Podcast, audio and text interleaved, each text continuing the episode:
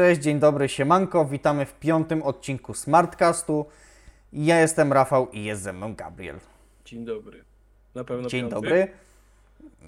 Piąty, tak, sprawdzałem, piąty. E, numer cztery to była pierwsza część naszej historii komputerów osobistych i numer piąty to będzie część druga i ostatnia.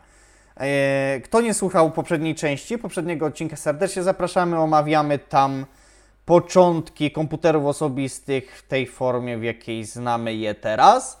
E, pominęliśmy mm, wszystkie te ala komputery, które zajmowały całe domy i były tak wielkie jak całe domy, bo to troszkę na innej, troszkę inna dziedzina. E, natomiast dziś zaczniemy sobie od e, trójcy, czyli komputerów e, Apple II, Commodore PET 2001 oraz e, Tandy Radio Shack mm, TRS-80 model 1.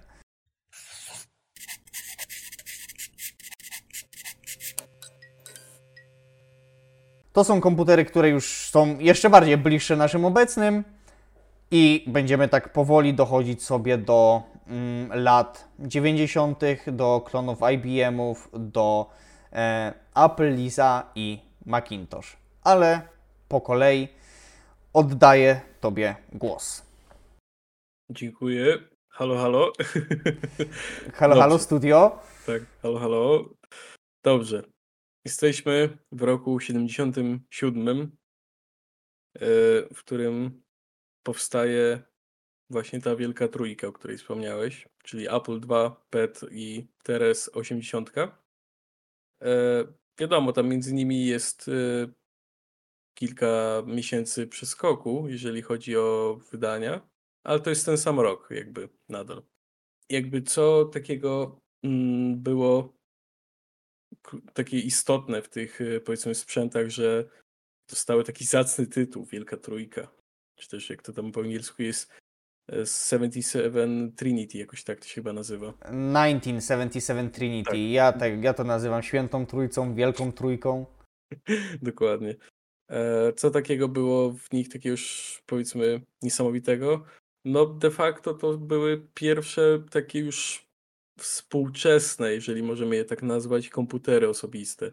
E, Na pewno były bardziej współcześniejsze niż komputery, które powstały dosłownie dwa lata temu, rok temu. Jest niesamowite, jakby ten przeskok był widoczny nadal, e, w sensie ten ogromny przeskok, ale to już był ten moment, w którym to wszystko już hamowało. Yy, To już powiedzmy dotarliśmy do superior wersji komputerów, że tak powiem, na tamte lata oczywiście. Jest takie fajne zdjęcie przedstawiające tą trójkę. Yy, Mam nadzieję, że Rafał je wstawi. E, Oczywiście, że wstawię. No i super.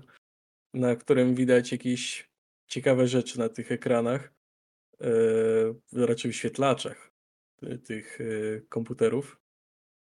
E, Na tym Commodore nie jestem w stanie za bardzo rozszyfrować, co to jest. Na tym Apple'owskim komputerze widzę, że jest wyświetlany napis Hello World. Cały czas. Zapętlony. Tak, e, ktoś chyba zrobił tą nieskończoną pętlę, że tak powiem. A na tym, mm, tym ostatnim klocu, że tak powiem, e, co to jest? Widzę, że coś sprawdza wielkość tej pamięci, memory size, jakieś zapytania. Tak, dokładnie, sprawdzę ile ma pamięci dostępnej. Cześć, spróbujmy tego Commodora rozszyfrować. Co to jest? Wygląda jakby jakaś gra była odpalona nawet bym powiedział, bo tu jakiś jest move left, move right. Nie mam pojęcia, jakiś jest, Quit, move up, tak, jest jakaś, fire bullet. to jest fire jakaś bullet. gra. To jest jakaś gra. Tak, to jest jakaś gra. widzicie, już wtedy gierki były Już normalnie. wtedy, już wtedy były gierki. 1977. Dokładnie. E, dobrze. Najpierw zacznijmy od najłatwiejszej rzeczy, czyli design po prostu. Który z tej trójki ci się najbardziej podoba? Wiesz co? Mm, chyba Teres. Taki jest. Kolor mi się podoba, chyba dlatego. E, a, oczywiście te wszystkie wyświetlacze, chociaż nie jestem pewien co do Apple'a. Ale na pewno TRS i Commodore mają wyświetlacze czarno-białe. Apple chyba też. Chociaż widzę tam jabłko kolorowe, które sygnalizowało z tego co ja pamiętam, że ma wyświetlacze kolorowe, ale czy może się... Nie, jabłko, to chyba sy- ja czytałem o tym, ale jabłko kolorowe, To nie o właśnie... Jezus, musiałbym sprawdzić. To nie było właśnie z Chyba tym, że nie. kolory mają? Tak, O. masz rację. O, Apple 2, The World's First Colored Display Computer, więc Apple 2 miał już no, e, kolorowy wyświetlacz jako jedyny z tej trójki. Tak, nawet sobie, sobie to Tak. zapytałem, że miał kolorową grafikę. E, dobrze.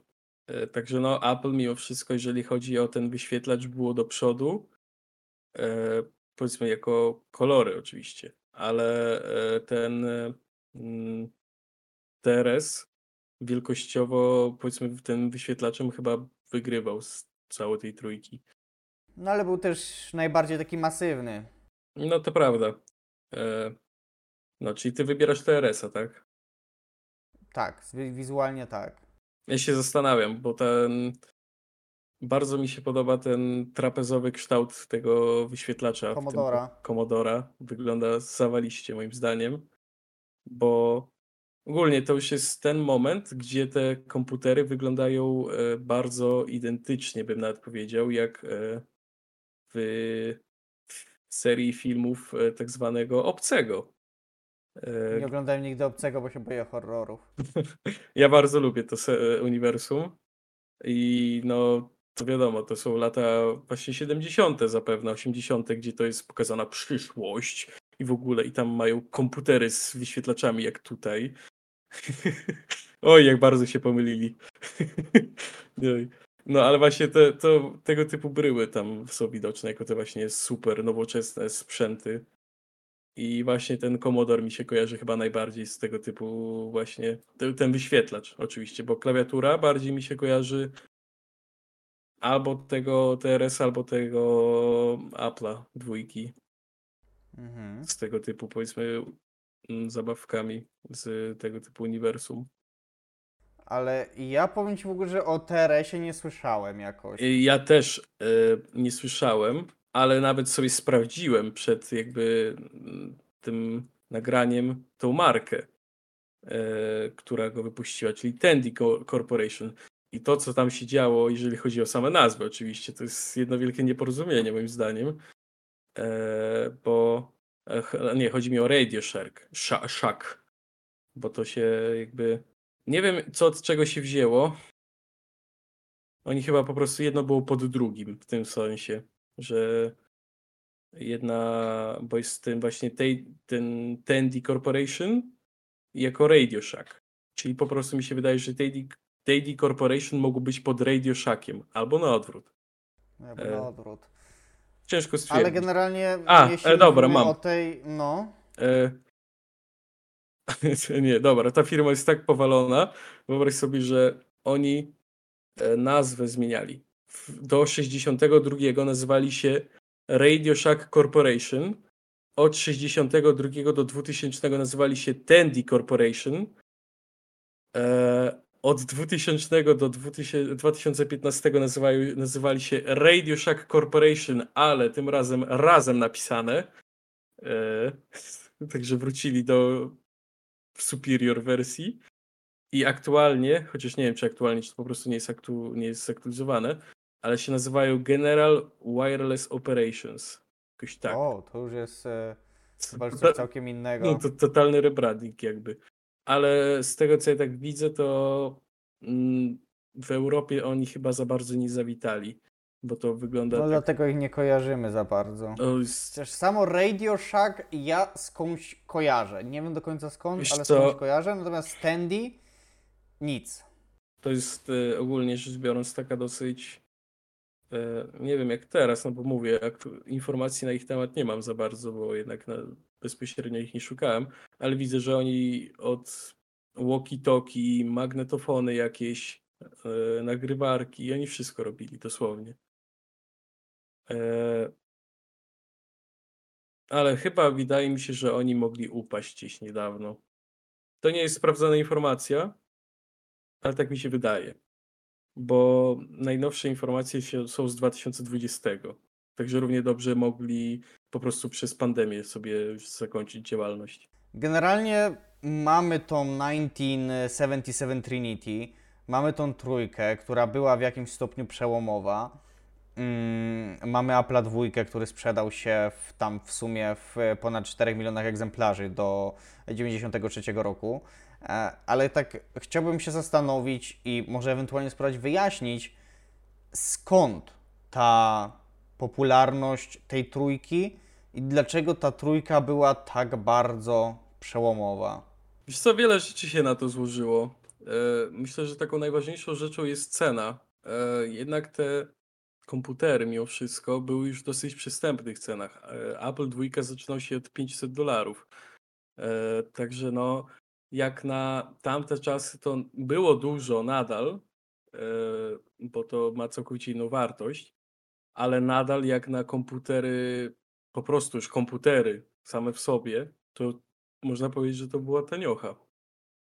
E, Przy czym e, z tej całej trójki e, właśnie Apple dwójka miał e, wyświetlacz kolorowy.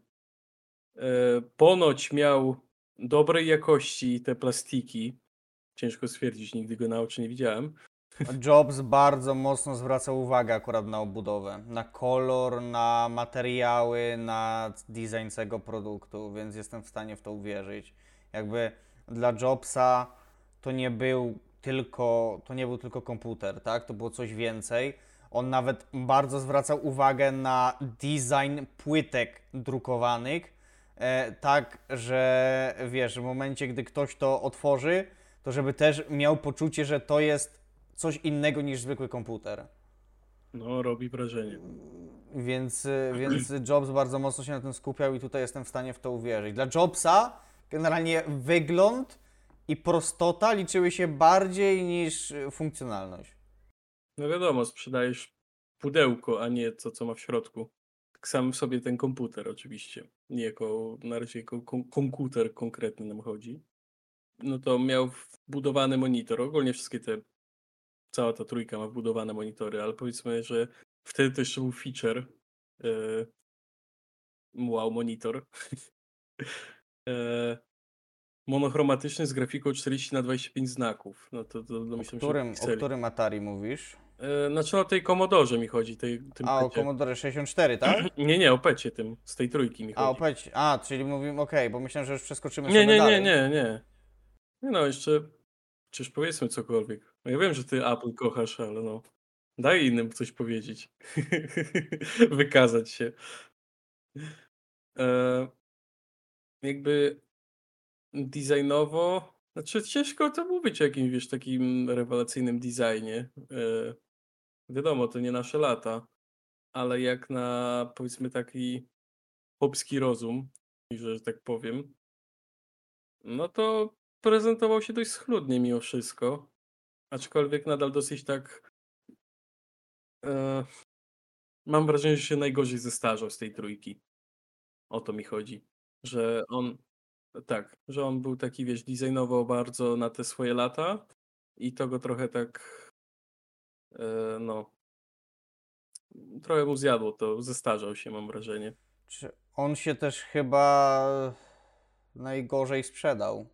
Mm, No to Albo, albo prawie najgorzej. tak. W każdym razie w porównaniu do Apple'a, No e, który sprzedał się w 4 milionach, no to PET się sprzedał poniżej 1 miliona. Dokładnie. Więc 4 razy mniej. No jednak on też, e, tak jak mówię, on, jeżeli mówimy o takim designie, który sprzedawał komputery, e, no to on mimo wszystko chyba, wiesz, jakbyś miał te trzy komputery do wyboru, to raczej byś na niego nie brał, bo byś po prostu samym wyglądem stwierdził, nie, on jakiś słaby jest, to go nie biorę. No Ale trapezowy monitor wyglądał fajnie. No fajny był, no, ale to, to było jeszcze widać, że to już jest, wiesz, ten, e, powiedzmy, relikt przyszłości już. Już raczej kierowano się w stronę jakichś takich kwadratowych e, wynalazków, że tak powiem, Jednolitych bardziej. jednolitych. No i ten TRS 80, e, no moim zdaniem jest to konstrukcja już taka najbardziej współczesna. e, Na pewno bardziej współczesna niż e, PET i No, ciężko mówić, żeby Apple nie był jakkolwiek współczesny, no bo niby był, ale. Ale rozumiesz, jakby bardziej. Peta bym. bar- Peta, przepraszam, tego TRS-a bym bardziej widział jako nawet już takiego protoplastę laptopów, bo to nawet wygląda tak, jakby on się mógł po prostu zamknąć tak. Chociaż. No, to chyba dalej dużo jeszcze brakuje do zamknięcia tutaj. No, zawiasów. no, ale mimo wszystko uważam, że designowo wypada najlepiej, bo mamy klawiaturę taką, e, powiedzmy już totalnie standaryzowaną, aktualną, taką powiedzmy, nie wiem czy to QWERTY akurat jest, a informacji nie mam tutaj zapisanych, ale przypuśćmy, że jest. Wydaje mi się, że tak, wiesz? I no i ma oddzieloną to tą jest... klawiaturę ma numeryczną też oddzieloną, także no. Tak, ma klawiaturę numeryczną i ta klawiatura w ogóle, wydaje mi się, że nie była jednolita. E, patrząc na PETA czy na Apple'a, one są zintegrowane w, w Tak, komputer, tak, tak? tak. No Część. ogólnie- A tutaj ta, ona jest chyba osobno w Teresie. Ogólnie, bo to zdjęcie, na które my teraz patrzymy, to jest jego wersja druga jakby, znaczy tej klawiatury, bo jest też wersja pierwsza, gdzie ona no nie posiada tej klawiatury numerycznej, ale dobrze, Mhm. dobrze mówisz, to jest to połączone na jakiś tam rodzaj taśmy, widzę, z tą jednostką. E, I, na, Czyli, czyli była osobna, można było sobie Tak. przenosić. I jeszcze na samym środku, jak dobrze się przyjrzysz, tam jest takie wcięcie e, za jakby ukryte plastikowe za tą klawiaturą. No, bezpośrednio w jednostce to też jest jakiś port. no. e, Apple też miał dwójka porty już, jak widać mamy stacje dyskowe podpięte, do Apple'a też można było już, e, już podłączać rzeczy. No, dokładnie. No on też obsługiwał, co on obsługiwał? E, dyskietki, dyski twarde.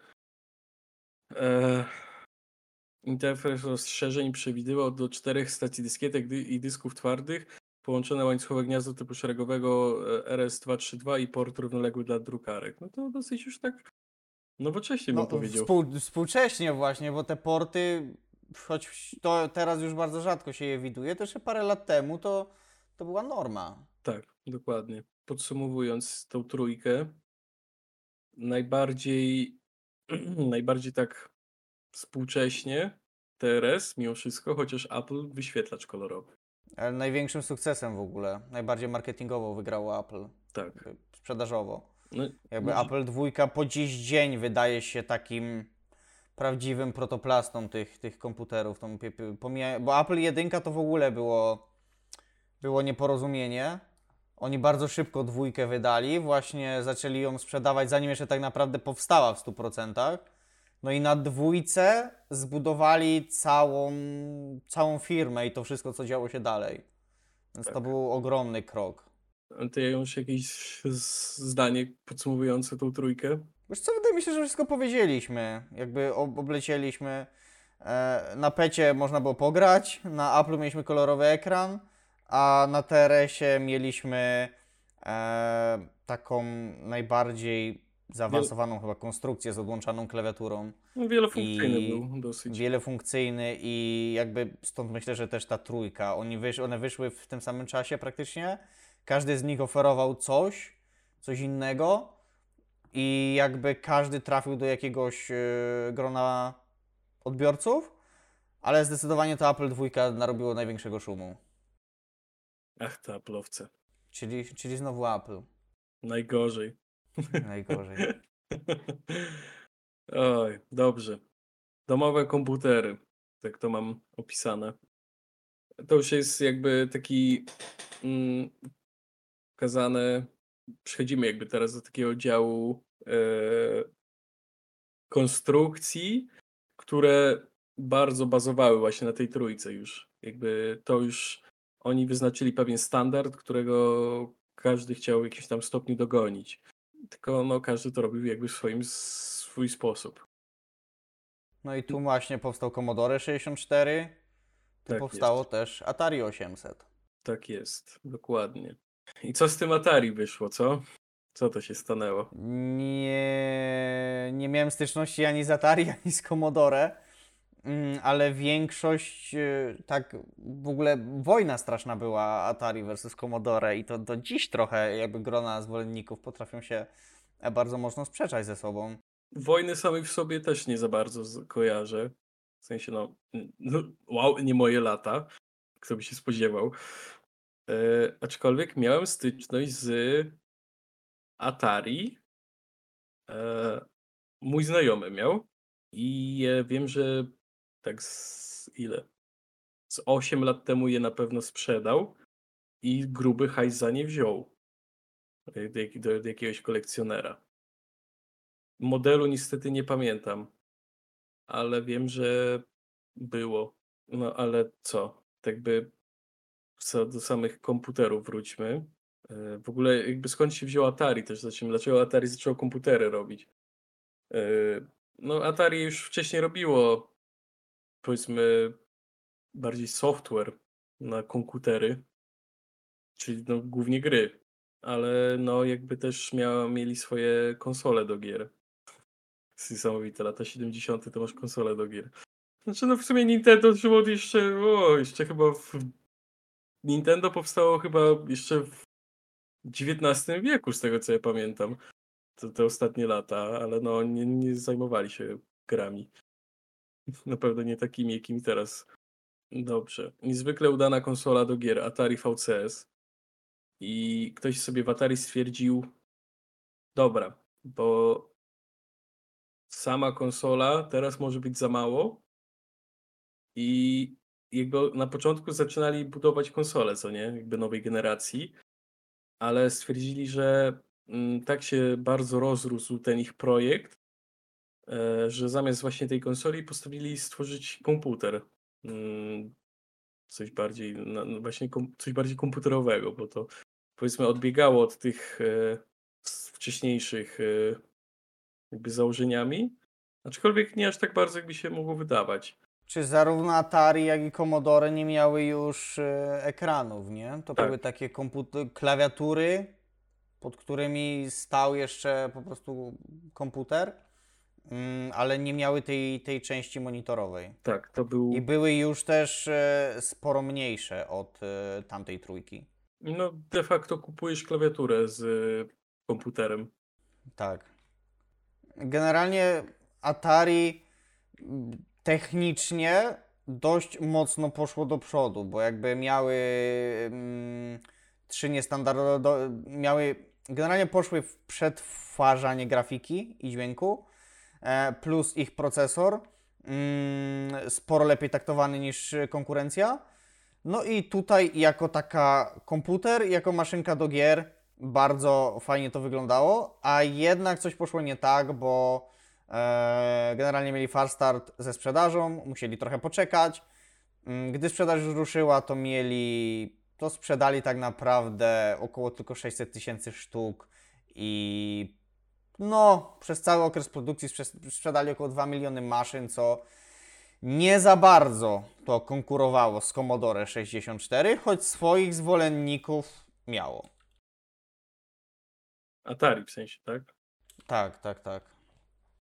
No, na pewno. Jakby. Wydaje mi się, że oni chcieli trochę za dużo pieczeni na jednym ogniu złapać, wiesz, jakby. Z... To były, to nie były takie czasy jak teraz, że kupujesz komputer i na nim grasz i pracujesz. No to raczej wtedy to bardziej ludzie patrzyli na to, że dobra, komputer jest do pracy, a konsola jest do grania, tak?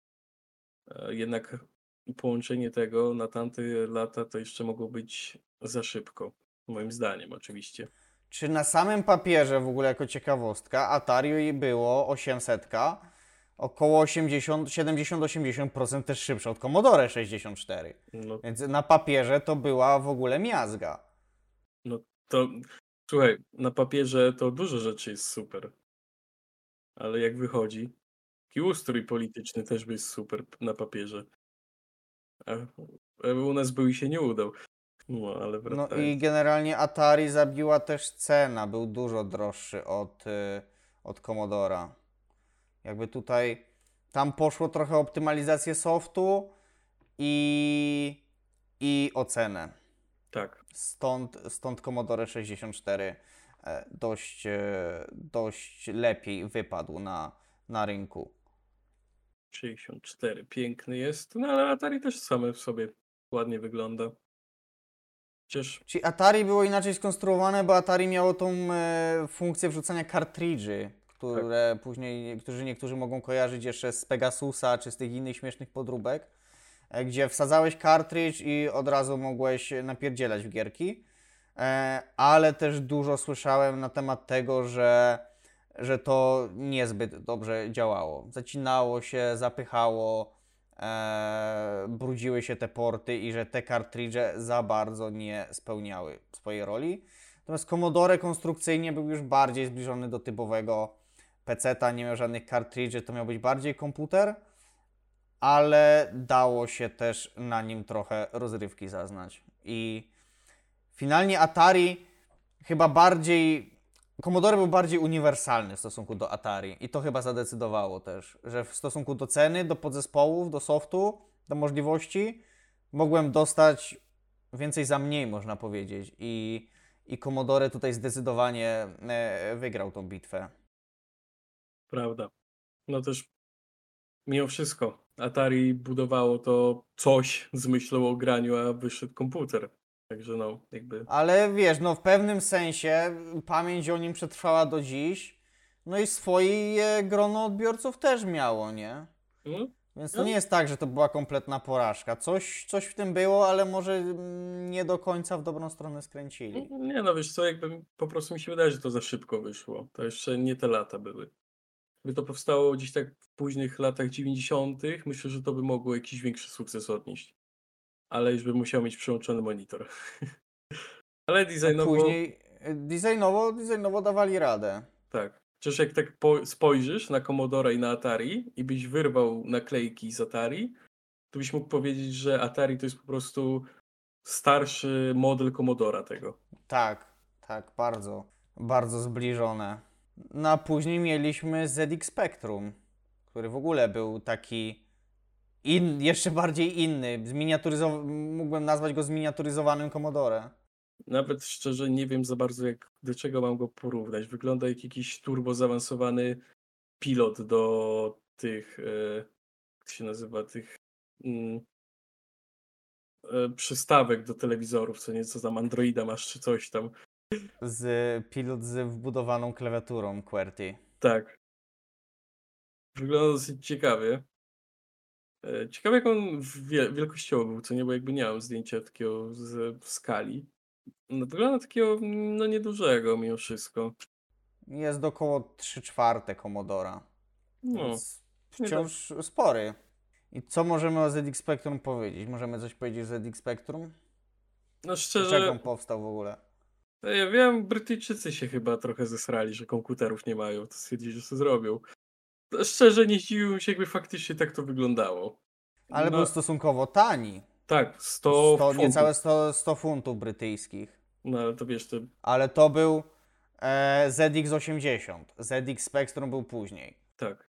Ale jak patrzę, e, to one wyglądają podobnie, tylko ten ZX80 ma ten plastik, który jest e, za klawiaturą już dłuższy. Mhm. Zdecydowanie dłuższy.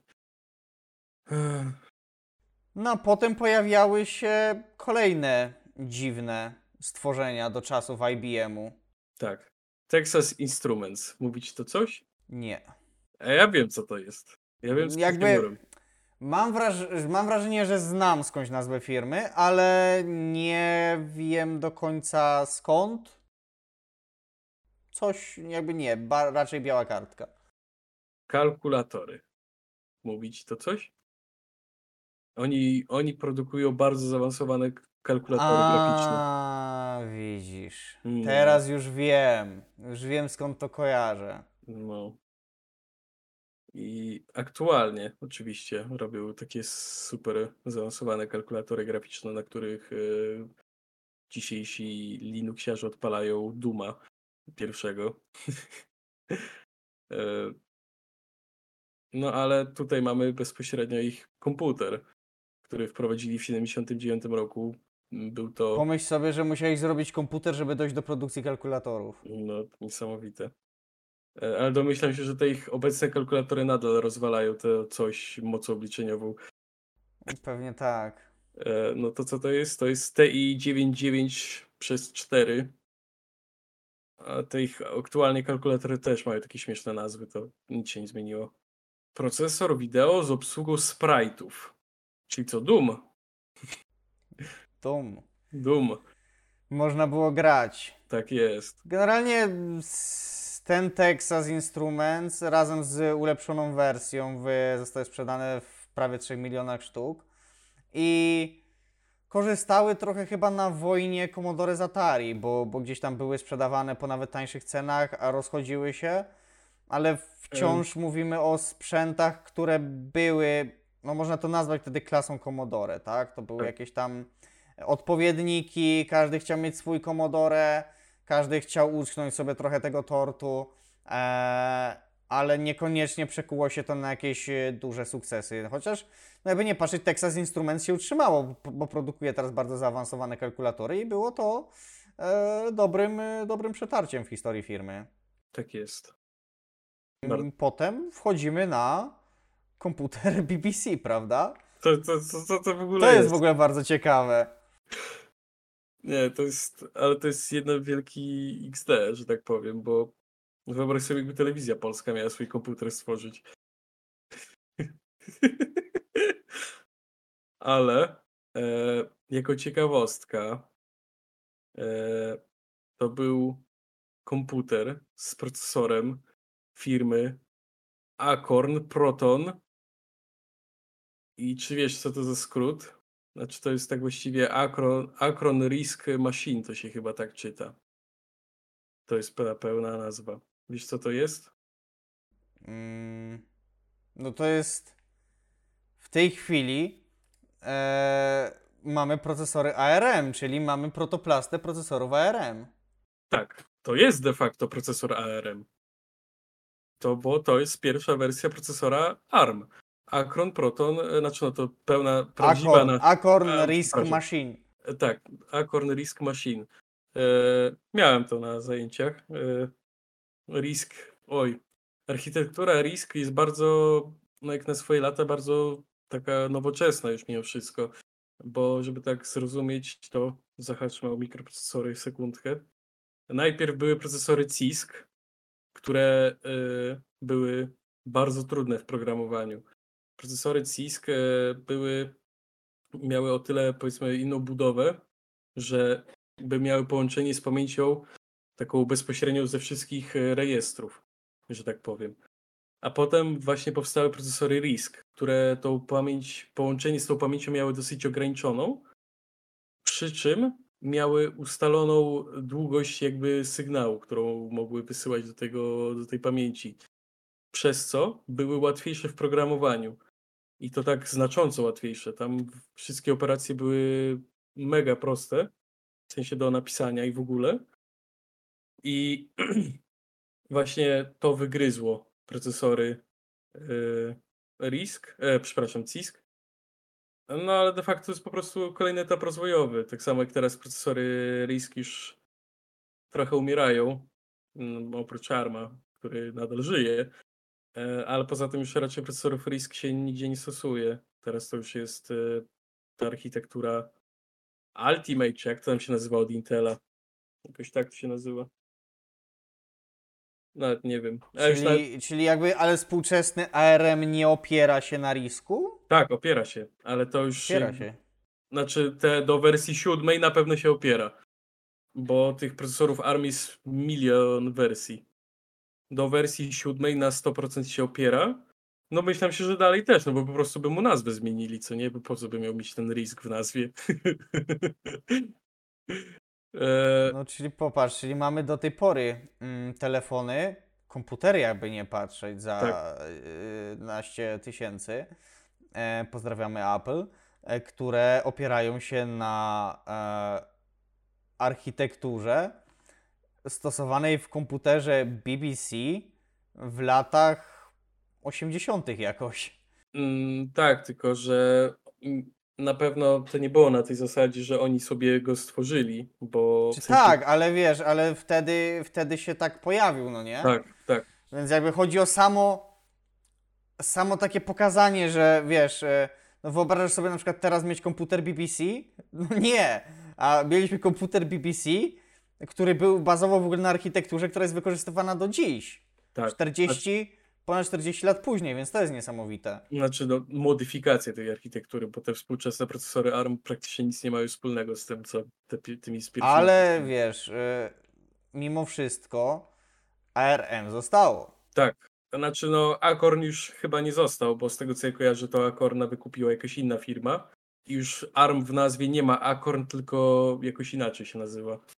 Advanced Risk Tak, Machine. Tak, Ale dokładnie. mamy risk cały czas. Tak. No bo Acorna wykupiła jakaś tam firma. No, ale ARM żyje i się ma dobrze. Żyje do dziś. To jest dokładnie. niesamowite.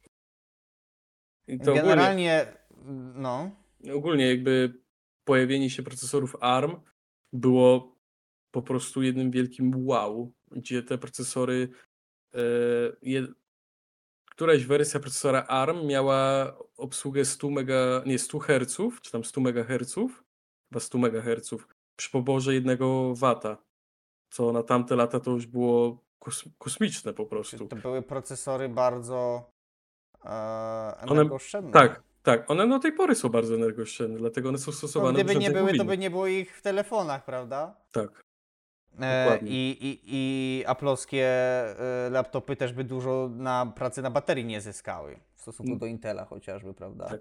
Bo, bo tutaj mamy bardzo dużą, e, duży e, wzrost czasu pracy na baterii.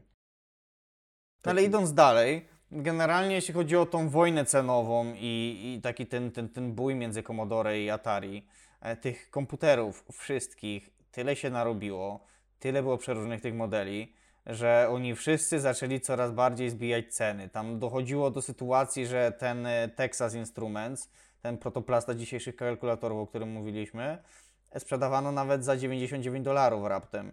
Jakby cała ta wojna cenowa, e, która miała w teorii przynieść jak największe zyski, jak najwięcej klientów, bardzo mocno zarówno zaszkodziła wizerunkowi komputerów osobistych, jak i mnóstwo firm po prostu dalej w to już nie brnęło, bo w pewnym momencie doszło do sytuacji, że produkcja tego była kompletnie nieopłacalna.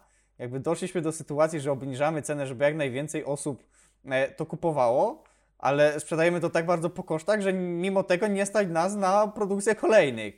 I to był taki bardzo mm, historyczny, ale nieprzyjemny moment w tamtych czasach w historii komputerów osobistych. zwróć uwagę, że tak do tej pory jest.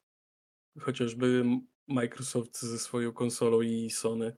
Przecież to koszt produkcji konsoli jest droższy niż. No teraz nie wiem jak Sony, bo oni cenę podnieśli, ale no Microsoft nadal ma tą niższą cenę. Także no tam ce koszty jakby produkcji jest y, większy niż cena, którą oni tam wiesz. Znaczy to jest inna kwestia trochę, No wiadomo. bo Microsoft czerpie pieniądze z czego innego i Xbox z Philem Spencerem trochę się po prostu bawią, nie? Biorą ile, ile się da i jakby mogą sobie na to pozwolić. No a tam, e, tam mówiliśmy jednak o sytuacji, gdzie to była główna gałąź produkcji i sprzedaży i, No tak. i to jakby bardzo boleśnie się skończyło. No tak, ale chodzi mi o to, że w ogóle sam, sama idea nadal istnieje. Istnieje, tak, dokładnie. Tylko teraz to jest bardziej na zasadę chodźcie do nas, mamy taniej. No nie, no w sumie też to było, chodźcie do nas, mamy taniej. No tak, jesteśmy lepsi. Tak.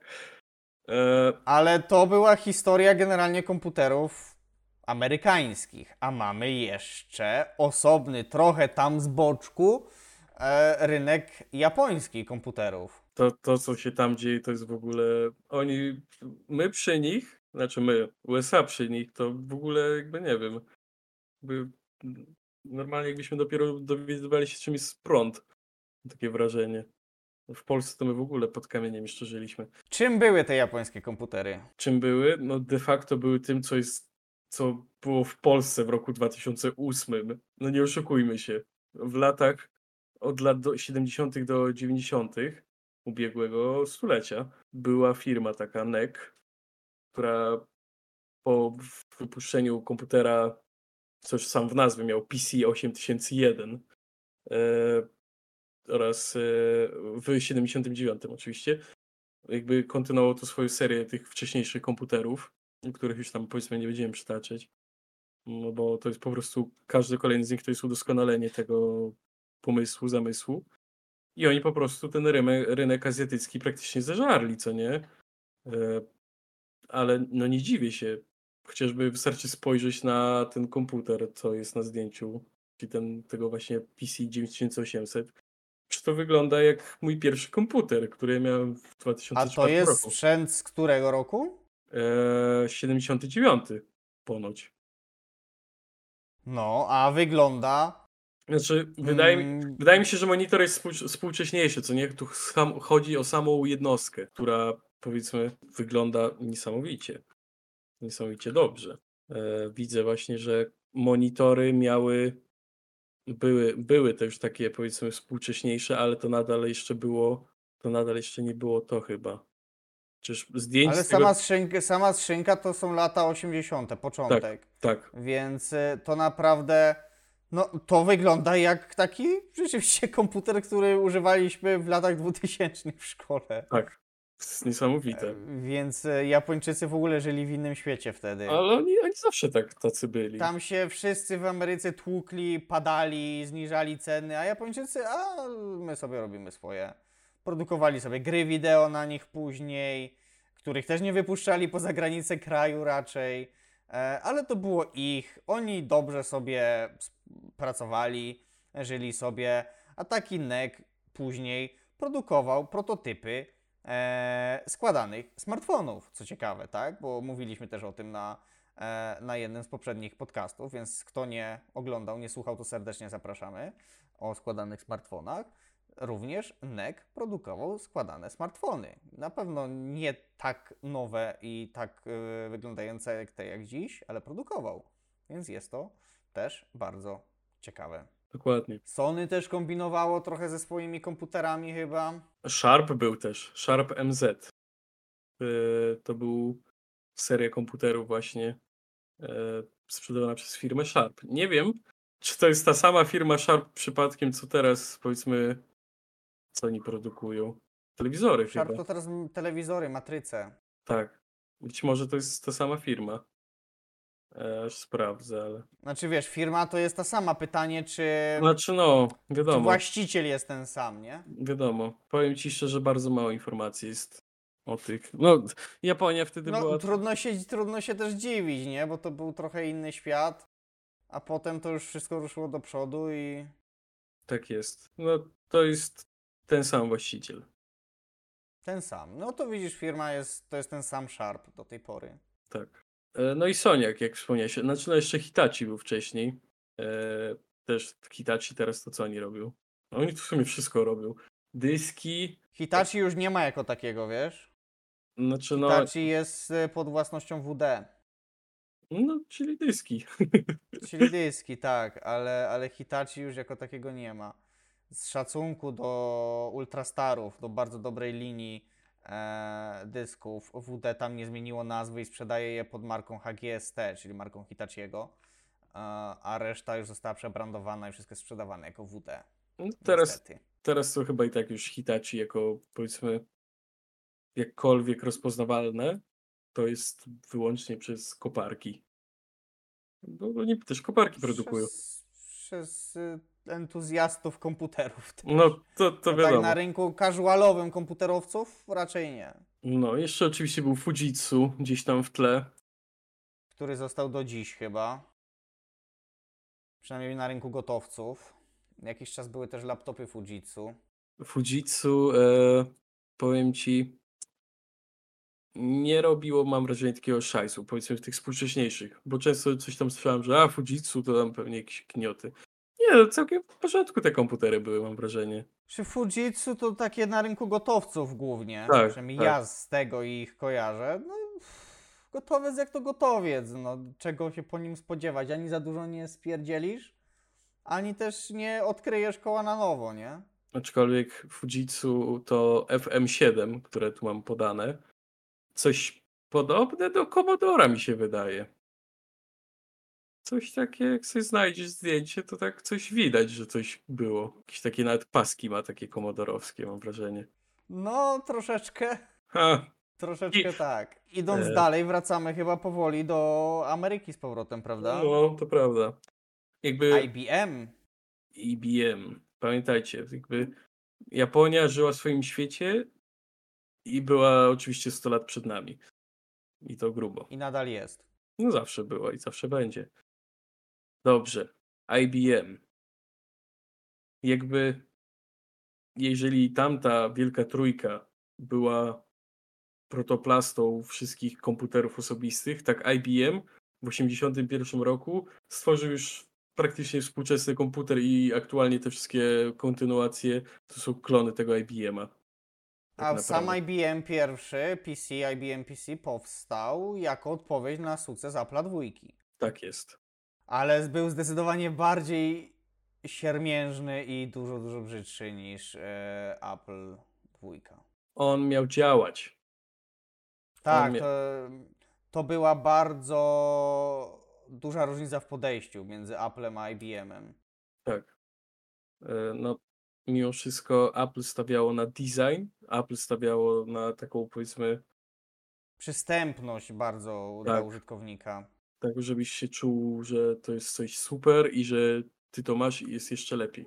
A IBM raczej stawiał na to, że ma być dobrze, ma działać e, i ma być mocny. Tak naprawdę ten właśnie IBM, on był na tyle powiedzmy nowoczesny w środku i paskudny na zewnątrz, że no kole- każdy kolejny taki komputer e, powiedzmy do roku nawet nie wiem którego, powiedzmy do powstania procesorów x64, e, no to były klony. No De facto nadal są klony, tylko one po prostu z, zmieniły to, co było przestarzałe już na te właśnie nowe rzeczy. E, Ale no, jakby co ten IBM ciekawego w ogóle miał? E, Miał pierwszy model jakiejś kasety audio do przechowywania zewnętrznego.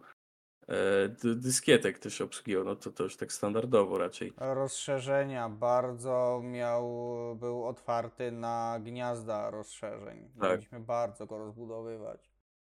E, Później był e, opcja tych kaset w sumie nie, nie była popularna i ją usunęli tam w 83. To chyba jakby była wersja XT, to chyba była jakby modernizacja tego już PC. Tak. E, XT właśnie otrzymał dysk twardy o pojemności 10 MB. To 83 No, rok. No to to już To, tak, było, to było coś. tak. To było Tymczasem coś. ja dziś nie mogę się pomieścić na 6-terabajtowym serwerze. E, I co? I miał jeszcze e, no, mm, większą liczbę gniazd rozszerzeń z 5 do 8.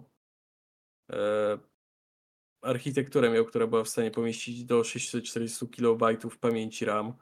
640 KB pamięci RAM, to, to też już sporo. To By no- też już sporo, tak. Ale generalnie tak idąc, wiesz, przez całą historię IBM-u, IBM-u e, no generalnie przez to, że oni pewnych rzeczy nie opatentowali, pewne rzeczy jak e, układy scalone były bardzo taką standardową konstrukcją, no to pojawiło się bardzo dużo klonów, które wyglądały, czy często działały lepiej od e, IBM-u. I generalnie IBM choć jest, zapisał się jakby na kartach historii jako, mm, jako firma, z którą, no myślisz komputer, jeżeli słyszysz komputer, myślisz IBM bardzo często nadal, jakby, ale oni większą rolę jakby spełnili w kontekście ustandaryzowania tego, tak? Jakby to, że te komputery dziś wyglądają tak, a nie inaczej, to jest w bardzo dużej mierze rola IBM-u. Tego, że oni pewnych rzeczy nie opatentowali, że używali bardzo standardowych konstrukcji, że można było to kopiować. Każda ta firma, która chciała, mogła się spokojnie rozwijać w tym kierunku.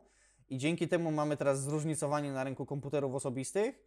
E, I mamy bardzo, mm, bardzo to ustandaryzowane. Tak jak na rynku mikroprocesorów i później procesorów e, bardzo dużą rolę miał Intel, tak IBM bardzo dużą rolę miał w kontekście samej budowy tych wszystkich stacjonarek, tego, że dziś stacjonarki składamy w ten, a nie inny sposób. wiesz, z jednej strony mówisz, że jakby ja tak zrozumiałem z twoich słów, że jakby opatentowali te wszystkie rzeczy, to by teraz... Nie, powiedziałem, że nie A, opatentowali. no wiem, wiem, ale ja tak zrozumiałem, że jakby nie opatentowali, to by spali na kasie, tak to zrozumiałem. Myślisz, żeby tak było? Myślę, że tak, bo mielibyśmy, tak wiesz, dziś mamy Apple, które jest takie samo sobie i ma swój świat.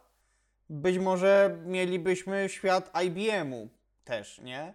E, Nie mielibyśmy konkretnych, e, konkretnych podzespołów, czy, czy konkretnych jakichś tam w ogóle producentów gotowców nawet. Może by rynek składaków się rozwinął, tak jak się rozwinął do tej pory, ale na przykład na rynku gotowców nie mielibyśmy Lenovo, nie mielibyśmy Fujitsu, HP, Dellów i tak dalej, które często spotykamy w firmach, a może mielibyśmy tylko IBM-y. I może IBM by spał dzisiaj na kasie.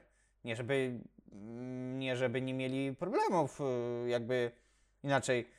IBM nadal istnieje i radzi sobie chyba całkiem nieźle, ale pewnie mogła ta przyszłość, czyli wtedy ta przyszłość, wyglądać dla nich lepiej. Tak szczerze, aktualnie to ja nawet jedyne co wiem o IBM, to że mają chyba swój komputer kwantowy i to jest tylko tyle. I ja wiem, że oni się nim chwalą, że jest 100 razy lepszy od Google'a. Yy, I to tyle, tak No, szczerze. poszli w innym kierunku, nie? Znaczy, no, ja dosłownie nie wiem, czym się w tym momencie IBM tak za, y, ten zajmuje, tak szczerze. Bo wiem, że komputery robili. y, No teraz to wiem, że ustandaryzowali właśnie to wszystko, ale tak aktualnie, oprócz tego, że mają swój komputer kwantowy, no to ja nie mam pojęcia. Jakby coś tam tworzą, ale co? Właśnie mi się wydaje, że jakby, jakby się im udało, co nie, jakby, znaczy udało, jakby to opatentowali te wszystkie rzeczy, no to myślę, że spokojnie by IBM teraz. Mm, znaczy, z jednej strony mogłoby, mogłoby wyglądać to tak jak z Apple, ale z drugiej strony pytanie, czy jakby te wszystkie klony nie powstawały, to czy właśnie IBM by nie został z tym wszystkim sam. Wiesz, że jakby miałby te swoje standardy, których by nikt nie używał. No, jeśli nie mielibyśmy nic innego, to być może e, nie byłoby wyjścia, nie? No bo Apple jakby po dziś dzień ma swoje dziwne standardy, powiedzmy, bo myślę, że tak to można nazwać. E, I no, zarabiają na tym, tak? Mają się bardzo dobrze, więc nie ma powiedziane, że, że po prostu to by się nie udało, nie? Mogli być w zależności od, y, od, y, od, od planów. Myślę, że byliby w stanie to, to udźwignąć. Skoro Apple mogło, to dlaczego oni nie? Jakby wiadomo, musieliby się rozwinąć, rozszerzyć jakby zakres. Pytanie, czy byliby w stanie, tak? Bo Apple, e, Apple poszło później w właśnie w laptopy, poszło w e, iPhone'a e, i resztę. Mm, Nie wiadomo, co zrobiłby IBM. IBM teraz w ogóle zajmuje się takimi rozwiązaniami stricte IT. E, Infrastruktury, jakieś bez zarządzanie bezpieczeństwem informatycznym, zapewnianie funkcjonalności działania systemów i tak dalej. Więc bardziej takie, Znaczy, takie szeroko pojęte IT. de, facto dalej robią to samo. Dalej sprawiają, że świat Trochę IT jest f- łatwiejszy. Tak, tylko trochę innej formie w tej chwili, nie? Wydzielili sobie też e, spółkę osobną, która się zajmuje bardziej rozwojem e, chmur. Więc jakby robią wciąż to samo. W innej postaci, bo nie robią stricte komputerów, ale robią wciąż to samo. Z jednej strony trochę mi szkoda, bo no jednak wiesz, oni mieli ogromny wpływ na to, co mamy teraz. Inną, inną kwestią jest to, że dział stricte komputerowy produkcji komputerów wykupiło Lenovo. O proszę. To jest e, jakby dzisiejsze laptopy Lenovo to pewnie byłoby IBM lub by nie było ich w ogóle, nie? Bo w tej chwili e, jakby Lenovo, Lenovo wykupiła mm, no ThinkPady i ThinkCenter, nie? To wszystko w tej chwili to są, to są Lenovo, a to były IBM-y. Niesamowite. Zwrot akcji. Więc, więc, więc tak, jakby e, mamy tutaj transakcje na linii USA-Chiny, co w tej chwili nie jest za bardzo pożądane nawet, ale wtedy to był rok 2005, więc, e, Wtedy było super. jeszcze wyglądało. Wtedy było super, tak. Jak ci się designowo podoba ten IBM? niż powiedzmy ten XT. Lepiej. Na pewno lepiej. A to już mam, że jakby widzę na niego i myślę sobie lata 80. Jak widzę tego pierwszego IBM-a, to mam takie, że wiesz, y, y, coś tu poszło nie tak. A, a widzę XT i, i myślę sobie, o, lata 80. Jakieś za, zarył się w, w głowie ten, ten obraz. Już jest, już jest dużo schludniejszy, chociaż wciąż Apple 2 wygląda dużo lepiej. Tak się przyglądam i powiem ci, że z zewnątrz to, to jest chyba to sama buda nawet. Tylko klawiatura się może trochę różni. Wiesz co? Wydaje mi się, że nie, że i coś, chyba że kwestia zdjęcia, ale wydaje mi się, że taki jest ogólnie mniej siermiężny. Taki Może. bardziej. Coś w nim jest takiego przyjemniejszego, jak się na niego patrzy. Może i tak. Coś jest. No, niewiele, bo niewiele, jakiś lifting, ale, ale jest coś przyjemniejszego. No i co? I przejdźmy do tych klonów śmiesznych.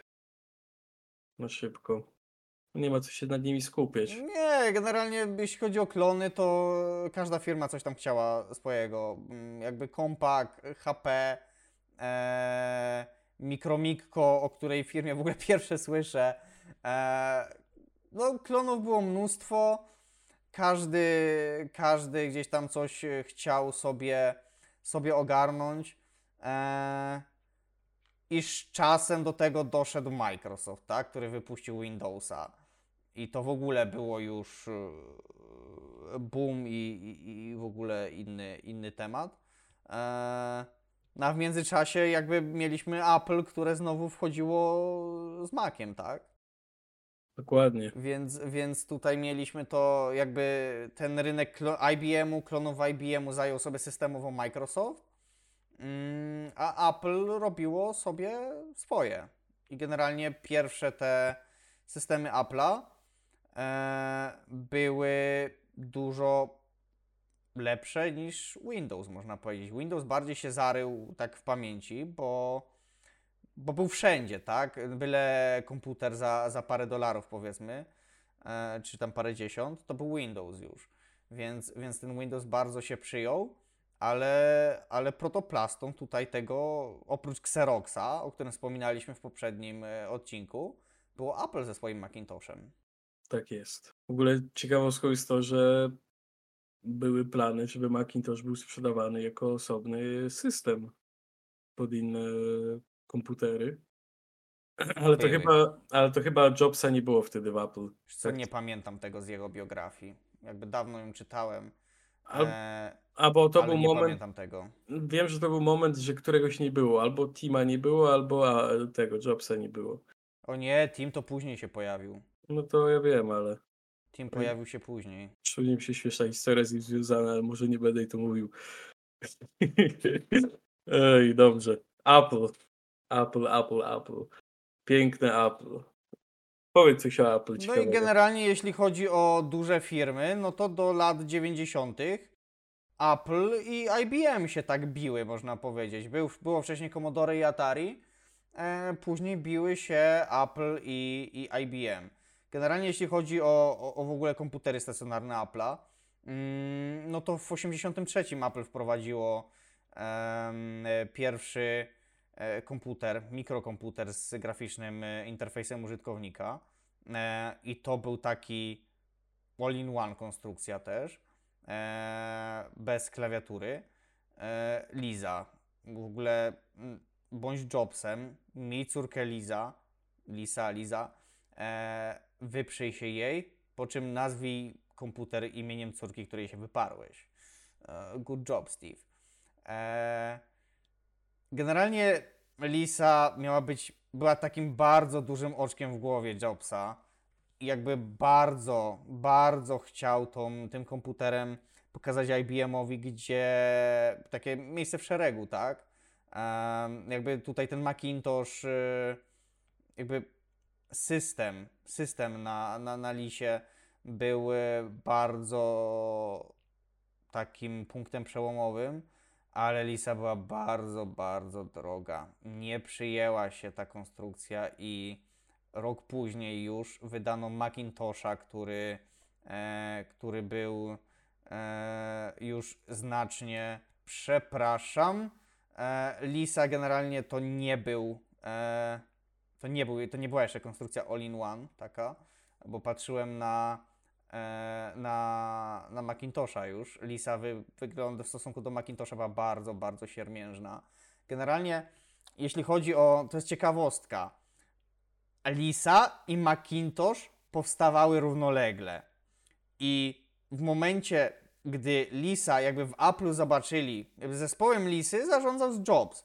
Zobaczyli, że jak ten komputer zaczyna wyglądać, jak to ma działać, ile to będzie kosztować, to równocześnie powstał drugi zespół pracujący nad Macintoshem. E, I ten Macintosh tak naprawdę był, był tą prawdziwą odpowiedzią na IBM, bo on już był, kosztował dużo mniej e, i był oparty już jakby generalnie duży, udało mu się osiągnąć duży sukces. Trochę udało się obniżyć koszty produkcji, udało się uprościć konstrukcję. Eee, on technicznie, ten Macintosh, był w stosunku do Lisy kilka kroków do tyłu. On nie miał wewnętrznego dysku twardego, on miał uproszczoną konstrukcję płyty głównej, on miał stację dyskietek 3,5 e, pojedynczą tylko.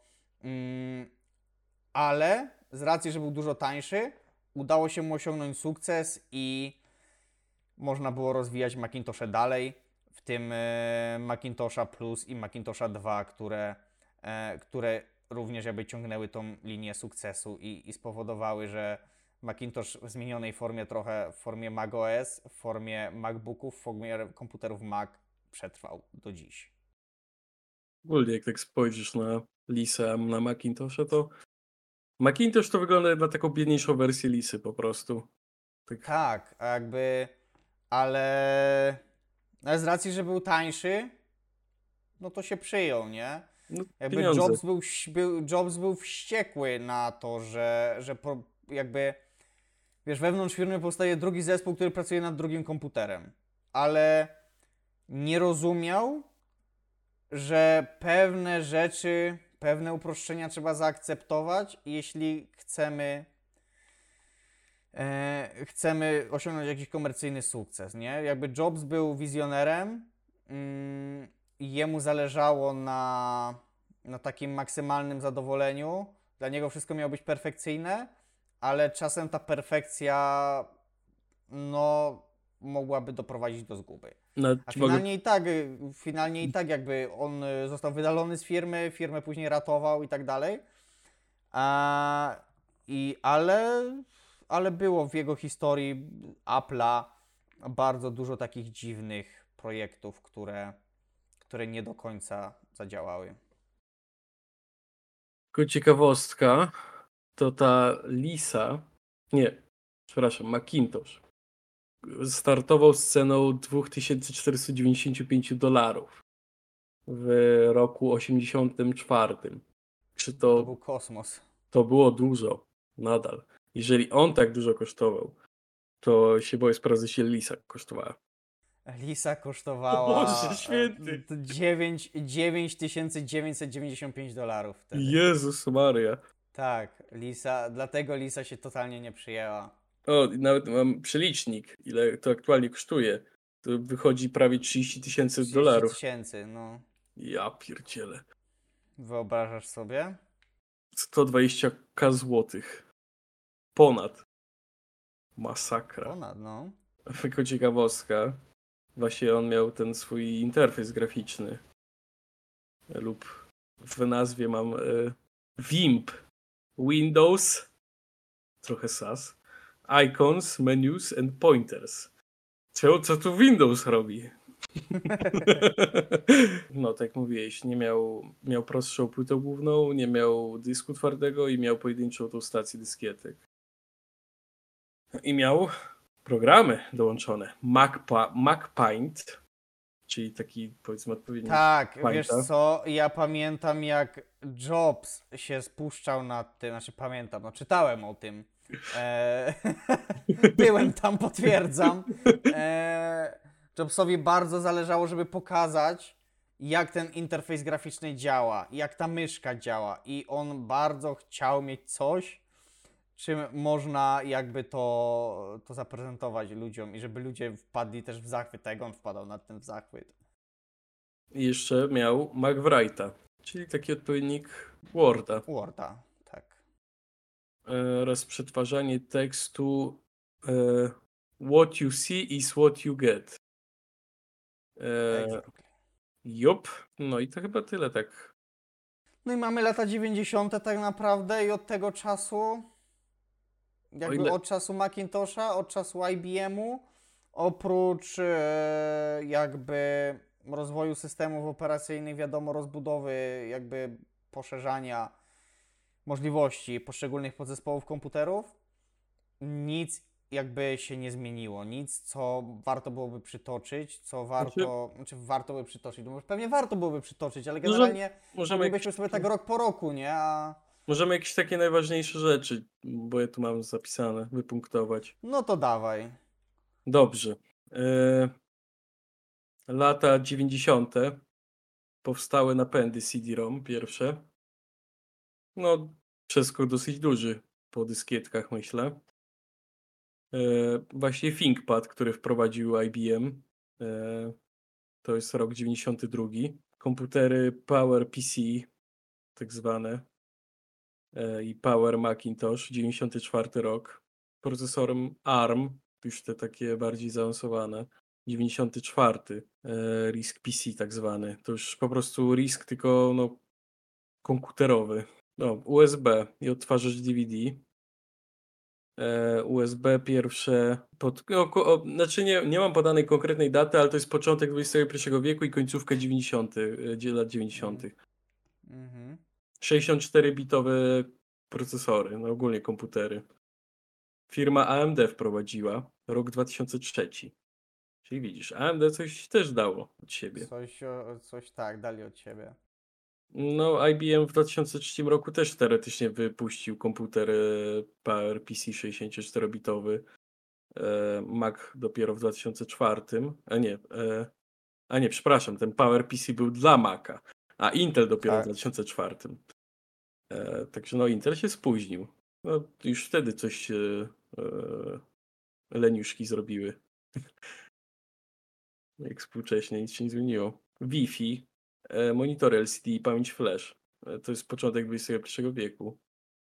Ogólnie wszelakie sieci takie lokalne, zmodernizowane, to ogólnie sieci lokalne powstawały w latach już 70., e, ale taki powiedzmy szerszy standard, już taki bardziej współczesny, nazwijmy go tak, no to to już tak chyba są takie późne lata 80. Grafika 3D. No, to to już takie. No to już jest duży progres. E, Znaczy, o ile grafika 3D była wcześniej dostępna, o tyle teraz mówimy o taniej grafice 3D. E, bo no, znaczy, teraz już nie ma, nie oszukujmy się, skończyło się znowu. e, ale no, powiedzmy taka e, najciekawsze jest to, że wzrost tych tanich akceleratorów, bo to jeszcze de facto były akceleratory graficzne, e, nastąpiło w momencie, kiedy upadła firma Silicon Graphics, SGI, tak zwane w 2009 roku. To jest ciekawe, że upadek jednej firmy musiał wywołał dopiero obniżenie cen. Może jakby Nvidia upadła, to też by ceny spadły. Oj. No ale ogólnie rozwój taki No gra... rozwój taki, tego typu grafiki 3D to lata 90. Eee, no i warto odnotować, że Nvidia kupiła właśnie 3D Fixa w roku 2000. Eee, I ciekawostką jest to, że w roku 2000 Nvidia zwiększyła swoje przychody o 96%. Eee, Wow. Tak, Reszta to już historia. tak, dokładnie. Eee, SDRAM 93 rok Samsung wprowadził e, właśnie tą pamięć synchroniczną. E, I do roku 2000 SDRAM zastąpiło już te wszystkie inne pamięci DRAM. W 2011 roku Intel ogłosił, że będą tworzyć na innej zasadzie procesory, na innych jakichś tych przewodnikach. To już w ogóle taki Seria Core wtedy chyba, nie? Początek Mm. serii Core. Bardzo możliwe. Nie mam tu To byłby, podane. przypadałoby pewnie na serię pierwszą, tam Tak. i7 970, 960, coś takiego. No. No ale ogólnie tutaj zmiana już taka w tych procesorach nastąpiła dosyć duża. No i to tak z grubsza tyle z tych ciekawszych rzeczy. No wiadomo, tam powstawało jeszcze wiele innych rzeczy, ale tych ci- najciekawszych takich, co mogłyby cokolwiek komu powiedzieć. Chyba tyle, Tyle. jeszcze. Jeszcze możemy, Tyle. możemy jeszcze powiedzieć o tym, jak się rynek zmienił tych komputerów, bo mamy dane. Yy, Generalnie jeśli chodzi o rynek komputerów, to w 77, czyli wtedy, gdy to wszystko się zaczynało, e, to było 48 tysięcy sprzedanych sztuk. Mm, w 2002 roku już to było ponad 500 milionów komputerów osobistych. Zwróć uwagę, że w 2001 było 125, także przez w rok ile przybyło. 2001 było 125, także prawie 5 razy, no 4 razy więcej licząc w ciągu roku w ogóle przyrost ilości komputerów osobistych. E, natomiast w ogóle e, do 2002 roku, licząc od równego 1970 roku, zostało w sumie sprzedanych miliard komputerów osobistych. E, w tym głównie to były komputery stacjonarne, e, około 80%, 16,5% laptopy, 2% serwery. Same Stany Zjednoczone to było 38, ponad 38% e, komputerów stacjonarnych. Europa 25%, e, Azja i Pacyfik około 12%. Już w 2008 roku liczba komputerów osobistych, czyli laptopów, stacjonarek na całym świecie osiągnęła miliard. Niesamowite. Taką, taką drogę przeszliśmy od lat 70. zeszłego wieku, e, lat 80. do dziś, że już w 2008 roku liczba komputerów osobistych to miliard. A jakbyśmy teraz zliczyli wszystkie smartfony, smartwatche, to wszystko, co w pewnym sensie też się do tego kwalifikuje, to są wręcz niewiarygodne liczby. Jako ciekawostkę mogę Ci powiedzieć, że prezes firmy Commodore, pan James Finke, jak którym się czyta, w 1982 roku powiedział Obecny rynek komputerów osobistych jest mniej więcej takiej samej wielkości co rynek chipsów ziemniaczanych. W przyszłym roku będzie to około połowa wielkości rynku karmy dla zwierząt domowych i szybko się zbliża do całkowitej światowej sprzedaży węży higienicznych, cokolwiek to znaczy. Nie wiem, co za węże jakieś. Nie sprawdzaj może. Lepiej nie. Ale patrz, w 82 roku chłop porównuje komputery do karmy dla zwierząt, co nie? To już jakby... No, ale wiesz, jakby teraz porównał, to nie wiem, jakby ten udział, bo karma dla zwierząt teraz też jest bardzo, wręcz bardziej popularna mi się wydaje, że w, niż wtedy, więc to nie jest takie oczywiste. No tak, Może pan prezes był wizjonerem. No ewidentnie. No dobra, to chyba kończymy. Czy chcemy coś jeszcze powiedzieć? Ktoś byś chciał pięknie podsumować to. Mm, wiesz co, gdybym chciał to podsumować? Statystyki są bardzo ładnym podsumowaniem, jak to się rozwinęło. E, można nienawidzić Apple'a, ale w bardzo dużym stopniu mieli wpływ na to, jak rynek komputerów osobistych się rozwijał. E, można nie przepadać za Intelem, ale oni mieli też swój bardzo duży udział w tym. Można nie przepadać za Microsoftem, ale to ich Windows spopularyzował też jakby komputery osobiste, tak? To ich Windows sprawił, e, że na każdym urządzeniu w domu, niekoniecznie Apple'a, można było mieć system graficzny, na którym można było pracować, więc e, mimo różnych, e, po dziś dzień, różnych opinii, różnych e, głosów fanatyków jednej i drugiej strony, i trzeciej, i czwartej, i każdej kolejnej. Każda z tych firm zapisała się e, w historii w jakimś stopniu.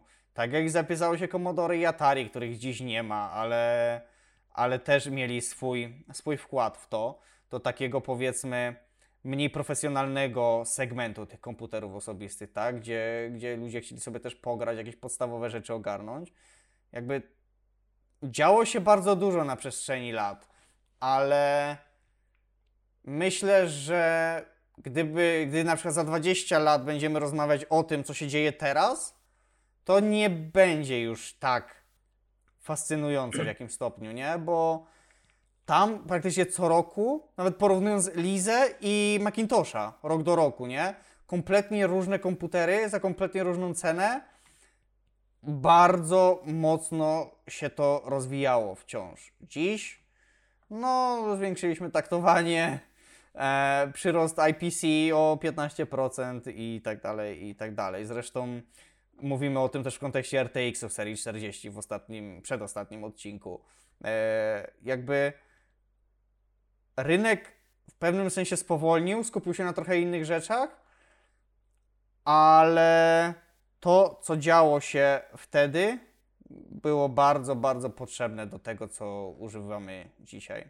Piękne słowa. Amen. Nie no, tak jeszcze dodam. Teraz ja już tak pięknie mówił. By skupiając się na tym, co się dzieje teraz, yy, zgadzam się z tobą. Nie będzie w tym momencie żadnego nie wiadomo jakiego przeskoku za te 20 lat. Bo po prostu jest to fizycznie w tym momencie już niemożliwe.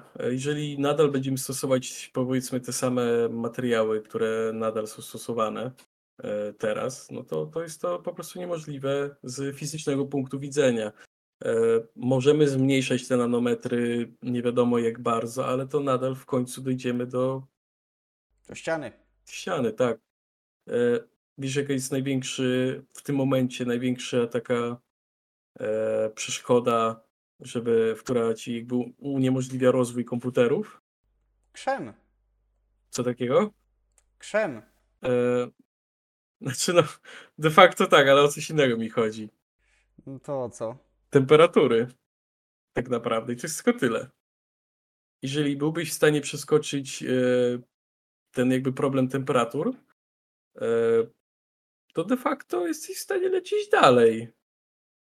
Bo e, w tym momencie, ile masz takich procesorów dostępnych na rynku, które mają taktowanie powyżej 5 GHz bazowo?